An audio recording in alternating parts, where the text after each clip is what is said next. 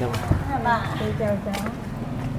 Nhiều năm qua, các học sinh của Trung tâm Hy vọng ở địa chỉ số 82 trên 198, ngõ 290 Kim Mã, Ba Đình, Hà Nội đã quen với hình ảnh bác sĩ Đỗ Thúy Nga đến cửa trung tâm vào lúc 8 giờ sáng để bắt đầu công việc điều hành trung tâm dạy can thiệp cho các em học sinh khuyết tật.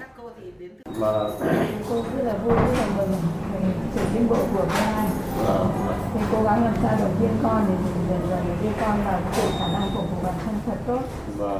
Sau đó thì là Tôi tên là Lê Văn Tuấn, chỉ là đường cầu diễn. Cháu tên là Lê Phương Anh, cháu sinh năm 27, cháu học từ tháng 7 năm 2014.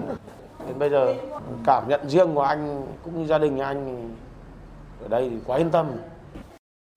Cháu là bị ờ, tự kỷ rối loạn lăn tỏa. ông cháu cũng đi nhiều nơi rồi nhưng mà thấy ở đây thì có bà với các cô là uh, chăm sóc rất là nhiệt tình với lại là chú tâm tức là các cô có tâm với trẻ. Trung tâm hy vọng mở cửa từ 7 giờ 30 phút mỗi sáng. Hiện nay có 53 học sinh ở độ tuổi từ 36 tháng đến 16 tuổi bị các hội chứng về tự kỷ. Có 12 giáo viên tham gia giảng dạy tại 4 lớp học cùng sự giúp đỡ của các bạn sinh viên thực tập và tình nguyện viên người nước ngoài. Theo thế hồi này là lớp A3 của mình đi vào nếp rồi đấy. Vâng ạ, cũng ổn ổn chỉ mỗi khi bạn trống thì buổi chiều thôi ạ. Cái buổi sáng này thì cũng rất là ngoan rồi. Đấy, buổi chiều thì ngủ dậy. Mình là Trần Thị Hoài, giáo viên của Trung tâm Hy vọng từ năm 2007. Bác sĩ Đỗ Thúy Nga đã cho chúng tôi thực sự rất là nhiều năng lượng để làm việc đấy. Thì mình mình vẫn nói với các cô ở trên lớp là thực sự là bà đã hy sinh. Một cái thời điểm vàng đẹp như vậy nhưng mà bà có thể mở phòng khám này, bà có thể đi đi làm. Nhưng mà tại sao bà đến đây để bà mở trung tâm mà bà biết rằng là trung tâm xây dựng từ một số không. Chỉ có tình yêu và và cái sự à, cảm thông với xã hội thì mới làm được việc này. Bà Đỗ Thúy Nga là thế hệ bác sĩ đầu tiên về làm việc tại bệnh viện huyện Thạch Thất, làm chủ nhiệm khoa nhi rồi chuyển công tác về Ủy ban chăm sóc bà mẹ trẻ em, Phòng Giáo dục và Đào tạo quận Ba Đình. Năm 1998, khi về hưu, bà và gia đình đã có một quyết định dồn tâm sức để mở trung tâm hy vọng. Cái thời kỳ làm bệnh viện ấy thì có rất nhiều những trẻ bị viêm nằm bằng não ở Nhật Bản để lại những cái di chứng về não làm những đứa trẻ nó không được khôn lanh như là những đứa trẻ khác mình cảm giác chưa làm tròn được cái nhiệm vụ của người thầy thuốc chính vì thế cho nên là mình mới ấp ủ một cái điều tức là khi nào về hưu thì mình sẽ mở một cái lớp dành riêng như những trẻ đặc biệt này thì là con gái mình mới cho mình mượn cái miếng đất này thế là mình xây lên bằng cái vốn của mình bán cái nhà ở thành công để mình xây lên cái trung tâm này Năm 2002, Trung tâm Hy vọng được thành lập. Bà Đỗ Thúy Nga đăng từng mẩu tin trên báo để tuyển học sinh và giáo viên, rồi hoạt động của trung tâm ngày một mở rộng. Không chỉ là dạy học, trung tâm cũng là nơi nuôi dưỡng, chăm sóc bữa ăn giấc ngủ hàng ngày cho các em học sinh. có trường hợp cá biệt nào mà các cô rất là vất vả không và cái nỗi khổ nhất các con là chỉ là có à, một số bạn là sau tết ví dụ như là kiêng là khó ăn bác ạ. Rất là khó ăn cho dù một ngày một bữa cơm buổi trưa của kiên có, có thể thay đổi đến 4 món mà các cô lại phải đổi món nếu không thì phải uống sữa với 53 học sinh khuyết tật đang theo học cả ngày với học phí từ 2 triệu rưỡi đến 5 triệu đồng một em, bác sĩ Đỗ Thúy Nga chia sẻ mức thu như vậy, trung tâm phải cân đối thu chi hợp lý và tiếp nhận các nguồn tài trợ để duy trì hoạt động.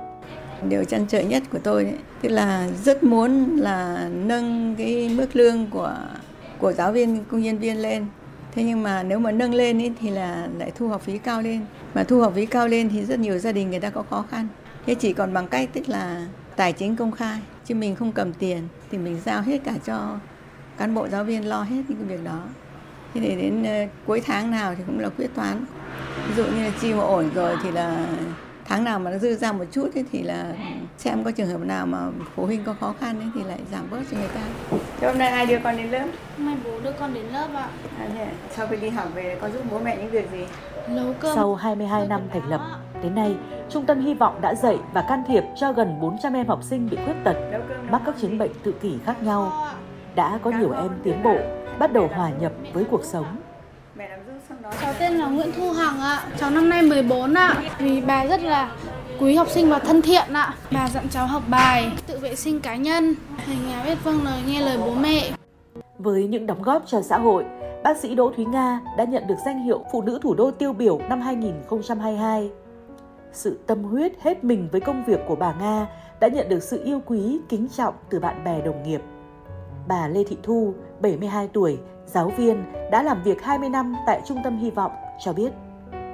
Là khi cô gặp bác Nga trong cái một cái môi trường mới thì cô thấy thứ nhất là à, thấy được cái tình cảm của bác. Thì đấy bác đã có cái tấm lòng nhân hậu. Thí dụ trẻ con hắt hơi sổ mũi thì bác uh, lại mang ống nghe xuống để kiểm tra cho trẻ và bác kê thuốc cho trẻ với cái tâm lòng của bác là luôn luôn làm được việc gì cho mọi người cho trẻ thì bác cũng hết tâm hết sức của mình. Hơn 50 năm gắn bó với nghề y và nghề dạy học cho trẻ em khuyết tật điều bà luôn tâm niệm đó là cảm ơn cuộc đời.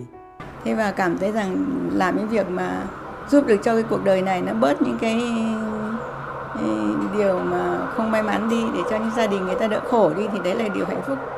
Mình sẽ lấy cái sự thành công lấy cái sự tiến bộ của trẻ là bù lại cho những cái sự mất mát và thiệt thòi của mình với tất cả kiến thức về y tế và giáo dục, bà Đỗ Thúy Nga dồn hết cho trung tâm hy vọng, nơi mà bà đã thắp lên ánh sáng của niềm vui, hạnh phúc, hy vọng đối với các gia đình và với các trẻ em bị khuyết tật, đúng với cái tên Trung tâm Hy vọng.